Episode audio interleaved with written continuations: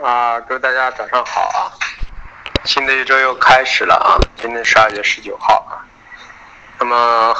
这一周呢，刚好国家啊开了个会啊，对于一七年的一个展望，这个会呢就是抑制抑制通胀啊，抑制泡沫啊。那么这样的话，就是说明年将是一个略微啊紧缩的一年啊，所以很多东西都要控制。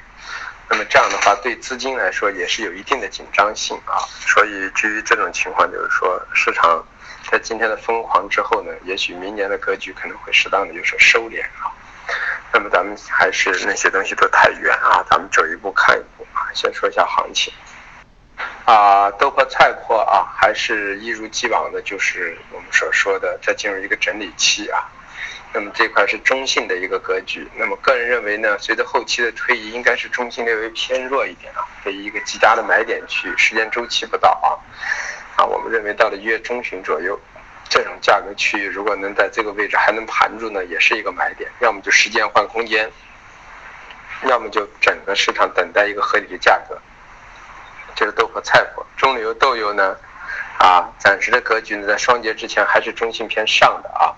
所以说回调还是做多为主流，但是千万不要去追仓啊，因为十一月的格局太强劲，十二月的格局都是对十一月格局的一个修正，所以行情呢有新高也是一步三回头啊，所以千万去放，切记去追仓啊。那么玉米淀粉呢，就像我们说的啊，暂时呢有点偏上的格局，玉米呢做一个头部啊，站稳幺五三零以上就偏上啊，又要回到幺五八一带。那么淀粉呢，占了幺八四以上呢，我们认为有可能接接近前期高点一千九的区域。为什么呢？因为它整个才是个四浪啊，完了之后有一个五浪的格局，所以说相比之下，淀粉呢我们还是留着多头啊，要等待一下。那么黑色黑色里头呢啊，焦煤、焦炭、动力煤啊啊这个格局呢，我们说了啊，中性偏弱的格局，在中性偏弱的格局里头呢啊，市场呢在。在等待一个格局，就是说可以多空都做，但是呢，现在随着后期逐渐的推移呢，啊，焦煤焦炭呢已经出现了一种就是说平衡的状态啊，暂时就是钢厂呢，啊焖炉之后对焦炭焦煤的需求在减弱啊，所以暂时库存有增加的迹象啊，所以基于这种情况，就是说我们认为焦炭暂时呢啊不会出现大幅性的上升了，大家现在明显从盘面上也能感觉出来。市场每次打到一千七附近受支撑，然后拉到一千八以上，就很快就有获利回吐，这就说明基本面的格局上已经不支持信心大幅性的上升。二一个就是前期做黑色系的大量的资金啊，已经在十一月中旬全部退退出来了，这些资金而且不但退出来，已经撤离出了期货市场啊，这一块是游资啊。那么这块资金就是主要一个是害怕被监察，二一个呢前期呢借推波助澜呢把市场炒得过激了。所以这些资金呢，利润也很大，后期对他来说是鸡肋的行情，他已经退出去了。那么现在的黑色系的资金呢，大家明显感觉到持仓量大幅减少。那么在这样的情况下，当然也就是市场的一个存量资金、老期货资金在做。那么在这个过程中就比较理性一些，所以我们认为暂时在焦煤焦炭呢没有出现啊，虽然就是说在运力上还没有得到缓解，但是由于钢厂在啊。呃，整个环保这一块的问题造成了一个压缩产能，这样就引发了整个对焦煤焦炭的一个需求的减弱啊。但是由于焦煤厂的一个利润还在分大很大，所以说焦煤的需啊呃那个生产量还是在加大，那么焦炭的生产量逐渐已经在趋缓了。所以基于这种情况，我们认为焦煤焦炭大家明显可以看出来盘口上跌跌不深，涨也涨不高。那么再往。再往后推移，幺七零五合约肯定是做空的格局。为什么呢？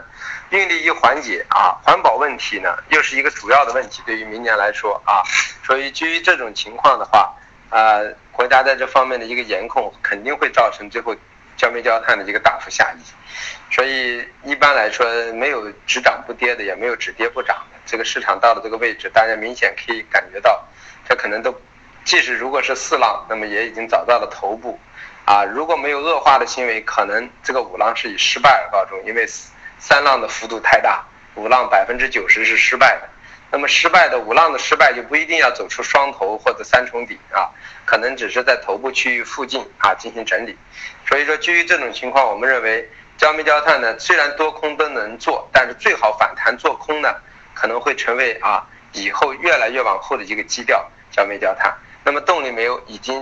完全就是这个格局，所以我说我们前两天在五五五零空的动力煤我们就不愿走，但是我们说了到了五二五附近啊啊，那么也可以考虑去出一下，为什么呢？因为五三五是一个长斜价，所以也不会跌太深。那么焦煤焦炭也是这样的，我们说了焦煤啊幺幺幺幺六到幺二零为一个支撑区域啊，那么焦炭幺呃幺幺六六到幺七零为一个支撑区域。啊，在这块区域之内都可以去做多，那么焦炭的幺幺八零幺八五以上都是可以平多，逐渐的去布空头的，啊，已经不用怕它了，因为这个市场的格局已经不一样了和前期。那么动力煤啊，焦煤也是这样的啊，一千三百三到一千三百八区域也都是一个平多见空的区域啊。呃，铁矿石和螺纹呢，啊，由于啊现在在啊。控制产能，对高配置的矿还是有一定的需求，但是后期逐渐的格局发生变化之后，天逐渐转暖，然后呢，转暖之后呢，对空气的环保压力就会降低，那么焖炉气象，焖炉也就会得到适当的放松，那么在这样的情况下呢，啊，对于对那个铁矿的需求呢，就只会从高配置往低配置上转移，啊，四大矿参的产量是极其的大，所以我们认为后期铁矿石的价格呢，啊。也会有一个大幅下移的过程，也就是前期见到的六百六这个位置啊，可能就是既是五浪的顶，也是三浪的顶，那么有可能是个双头形态，都是很正常的啊。所以呢，现在暂时呢，铁矿石呢可以逢回调做多，但是前提条件下呢，啊，我们认为呢，支撑区大概是在多少呢？啊，是在五六零到啊五六二附近，五六二到五七二这这个这是个最后的一个支撑区域。那么前两天大家在五八零附近去做的多头呢，在这里啊，适当要谨慎一点，啊，因为咱们现在觉得这个市场的盘口已经在逐渐的基本面发生变化之后，也逐渐的进行了一个转化啊，这叫双弱啊。那么需求在降低，那么同时呢，产量呢啊啊也在发生变化。那么就是说，基于这种情况，所以我们认为铁矿石呢后期也是个主空品种，因为它四大矿它没有减产，所以。未来的格局呢，可以背靠五六零到五七零区域呢，可能是做多的一个区域。那么压力位呢是在六二零和六四零两个区域。以后呢，背靠逐渐去放空呢，会成为铁矿石的一个主流。所以也就是说，螺纹钢的原材料未来都将是作为七幺七零五合约都是以放空为主的。那么螺纹钢本身的格局呢，最近发生一个变化，就是因为焖炉啊形成对它价格的支撑。然后二一个呢利呃二一个呢就是说。就是说，到了五月以后呢，啊，到了那个春季以后呢，有需求，那么也是两个支撑。那么短期之内呢，啊，是一个双降的过程，就是需求没有增加，库存啊却适当的在增加。那么就是在双热状态中会造成整刚来说，我们认为呢，啊，前期的三千五这个位置也将成为一个强压带，啊，那么后期呢会逐渐有个上移。为什么上移？叫双强，就是第一。春季以后逐渐进入需求季节。二啊，适当的控制产量啊，会形成一个产量的下移，去库存化加大。那么这样的话会对螺纹钢是支撑，所以后期可能是螺纹钢涨幅会加大啊，其他的呢，焦煤、焦炭、铁矿石呢会反弹做空，会形成这么一个主流，这叫分化。那么对于有色呢，有色我们还是说了，铜呢，我们认为四万五千五啊。啊，到四万五千八区域呢，逐渐去做一些多头啊，到四万六这个区域都做一些多头头寸。那么反过来呢，啊，四万八到四万八以上呢，四万八千五呢，都是平多在见空的格局。那么锌也是这样的，两万一啊，两万两万一千五，两万一千六啊，到为一个支撑低区，两万二啊为一个支撑的一个上沿。那么在这块区域呢，进行背靠这个位置，逐渐的去啊，再背靠两万二啊，到两万二。以内区域逐渐的去布一些多头，那么两万三以上叫平多见空，也是一个震荡格局。那么反过来，对于铝来说呢，我们认为的幺二六呢，暂时已经到了，所以我们认为的幺，因为幺二五呢将是中部地区一个铝的成本区，所以我们认为短期之内呢，铝到了幺二六震的跌是不会跌太深，但是呢，它算是整个黑整个有色系中最弱的一个最弱的品种，所以说呢，它由于太弱，虽然到了支撑区你去买上了，不会亏什么钱。但是它反弹的力度呢，也是相比减弱的。反过来，铜锌呢，啊，呃，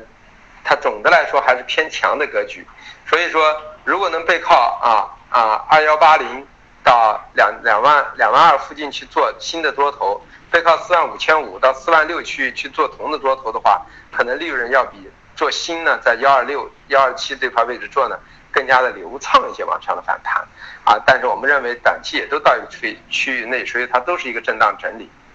反过来镍呢也是这样的，我们说了九万七九万八做空，九万四为中轴，破了九万四呢啊就可以看到九万二，九万二以下就可以见多头。那么在这个位置呢，是现在接近九万四这个位置是中性的啊，适当的随时会转弱的一个格局。那么也是镍呢，到了下面也不会跌太深啊，它毕竟有一个所谓的成本区域。然后未来呢，镍呢，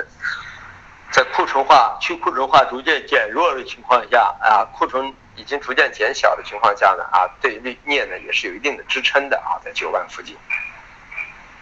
呃，化工化工里头的橡胶呢，我们认为短期的啊，二幺五零、二幺六零这个位置呢，将成为一个高区了。那么可能会在这休整休整。那么看一万九能不能受支撑啊？能受支撑的话啊，那么一万九到两万一可能会成为未来一段时间的一个震荡格局。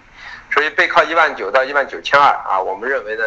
橡胶还可以继续做多，看是形成双头还是啊再冲击新高来两万一左右。但是到了两万一左右啊，一定要平去多单。能不能见空不好说，但是至少多单要逐渐的在它减掉啊，因为后期的格局幺七零五很多商品的合约都可能会在春节以后形成一个折头，那么春节前可能就已经会出现一个高点的头部区域，不是说时间上和价位上一定要吻合，一般价位要提前，时间要滞后啊。那么反过来 PP PE 啊加甲醇呢？啊，这个矛盾更是这样。现在明显可以感觉 P P P 逐渐已经在高位做头的迹象出现了。甲醇呢，由于它的一个特殊因素，现在还在挤仓。但是未来随着甲醇出现问题的时候，我们认为呢，它的这个神话故事的这个上升逻辑就将破灭。所以我们认为未来呢，P P P E 和甲醇呢，由于过高的一个高估行为啊，成本的上移造成的以甲醇最后的成本的下移，会引发一个市场的崩盘的下移。那么这都是在未来某一个时间段会出现，而且都在春节左右作为一个啊分水岭啊，呃，那么沥青和 PTA 呢，个人认为就是越往天气转暖，它的基本面需求呢也逐渐去加大啊，再加上最近呢整个的安伦斯这一块呢，呃，都随着化工的一个成本上移，都在做出一个底，走出一个上移的过程，所以说大方向来说都是逢回调做多沥青和 PDA 那么要找到一个合理的切入点。啊，那么说到棉花，棉花呢已经完全不对了啊。棉花我们说了啊，幺幺五六为一个一个，棉花已经是一个五浪走完的一个格局啊。那么在这样的格局中呢，就是说，呃，棉花呢只要破了多少，破了幺五七啊，就可以可以逐渐往空上去看了。这就说明未来呢，逐渐的是一个下移的过程加大，因为它本身已经是一个头部区域，那么就是头部区域什么时候开始住的时间完全去跌。那么现在明显感觉到棉花已经开始啊，已经走弱了，所以大家就是要注意一点了。棉花暂时去做多就没有意义了。那么就是幺五七一破位之后应该止损，止损完之后呢，后期格局就应该以反弹做空为主了。那么就是说棉花的一个头部已经完全形成，啊，就是一个下移的一个速度和频率了啊。那么下面说一下价格啊，啊，价格呢就是豆破压力位。二九三五二九幺零，支撑位是二八八五二八六二，啊，菜粕的压力位啊二四五六二四三幺，支撑位二四零四二三八零，棕榈油的压力位六四九零六四四零，支撑位是六三三零六三零零，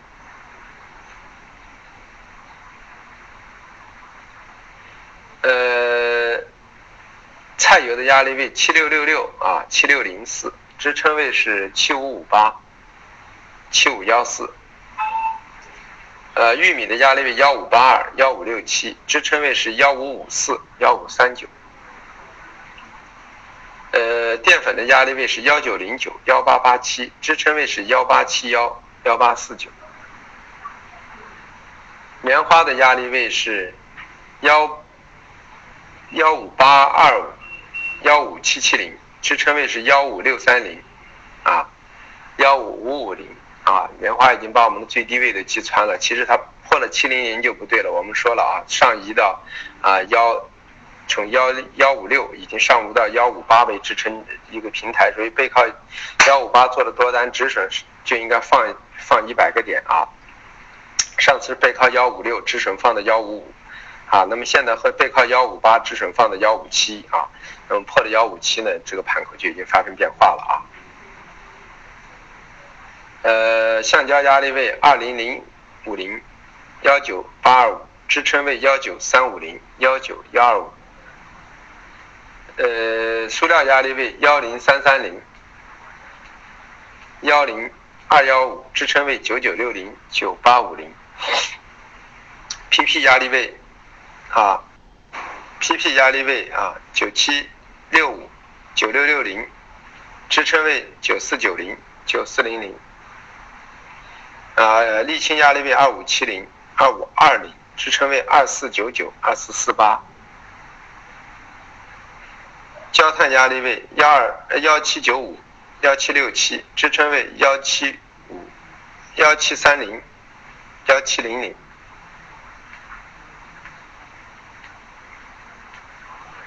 焦煤压力位幺二九八幺二六五，支撑位幺二四二幺二二零。铁矿石压力位六零幺五九六，支撑位五七九五七三啊。铁矿石暂时在我的第一支撑位之内啊，那么最大支撑位是在五六二啊。那么五六二受支撑之后，盘口还会上移到六零零到六六二零，到了这个位置，主要铁矿石以做空为主了啊。那么螺纹钢压力位啊，三三五零三三二零，支撑位三二三零三二零四。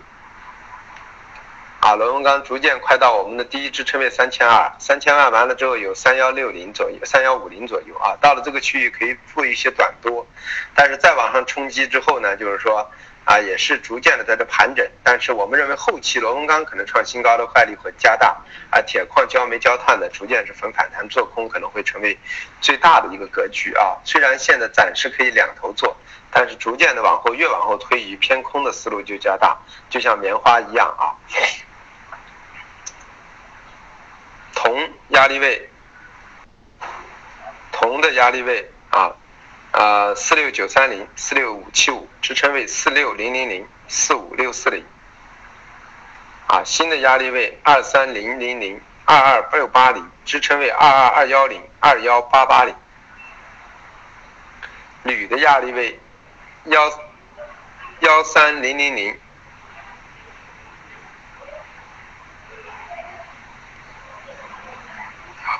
幺二九五九四零，支撑位。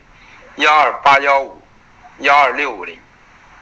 啊，那么现在暂时呢屡在支撑区域内，但是我们认为就是说它因为整格局偏热啊，所以前期做空的格局到这里平完仓之后呢，我们是前两天平掉的啊，在八级平的，那么在这个位置适当的去布了一些多头，啊，布了一些多头，我们等待一下，因为我们觉得暂时跌也跌不深，但是反弹的力度呢可能有限啊，不要。呃，一个是要控制好仓位，二一个就是要控制好止损，三一个呢就是要有耐心，因为到这个位置呢，暂时我们也不太认为会出现大幅下跌，但是呢，涨得也可能会稍微慢一些，但是铜和锌还是中性偏上的，回调继续做多啊。呃，镍的压力位九六二零零九五四六零，支撑位九四三六零九三六零零。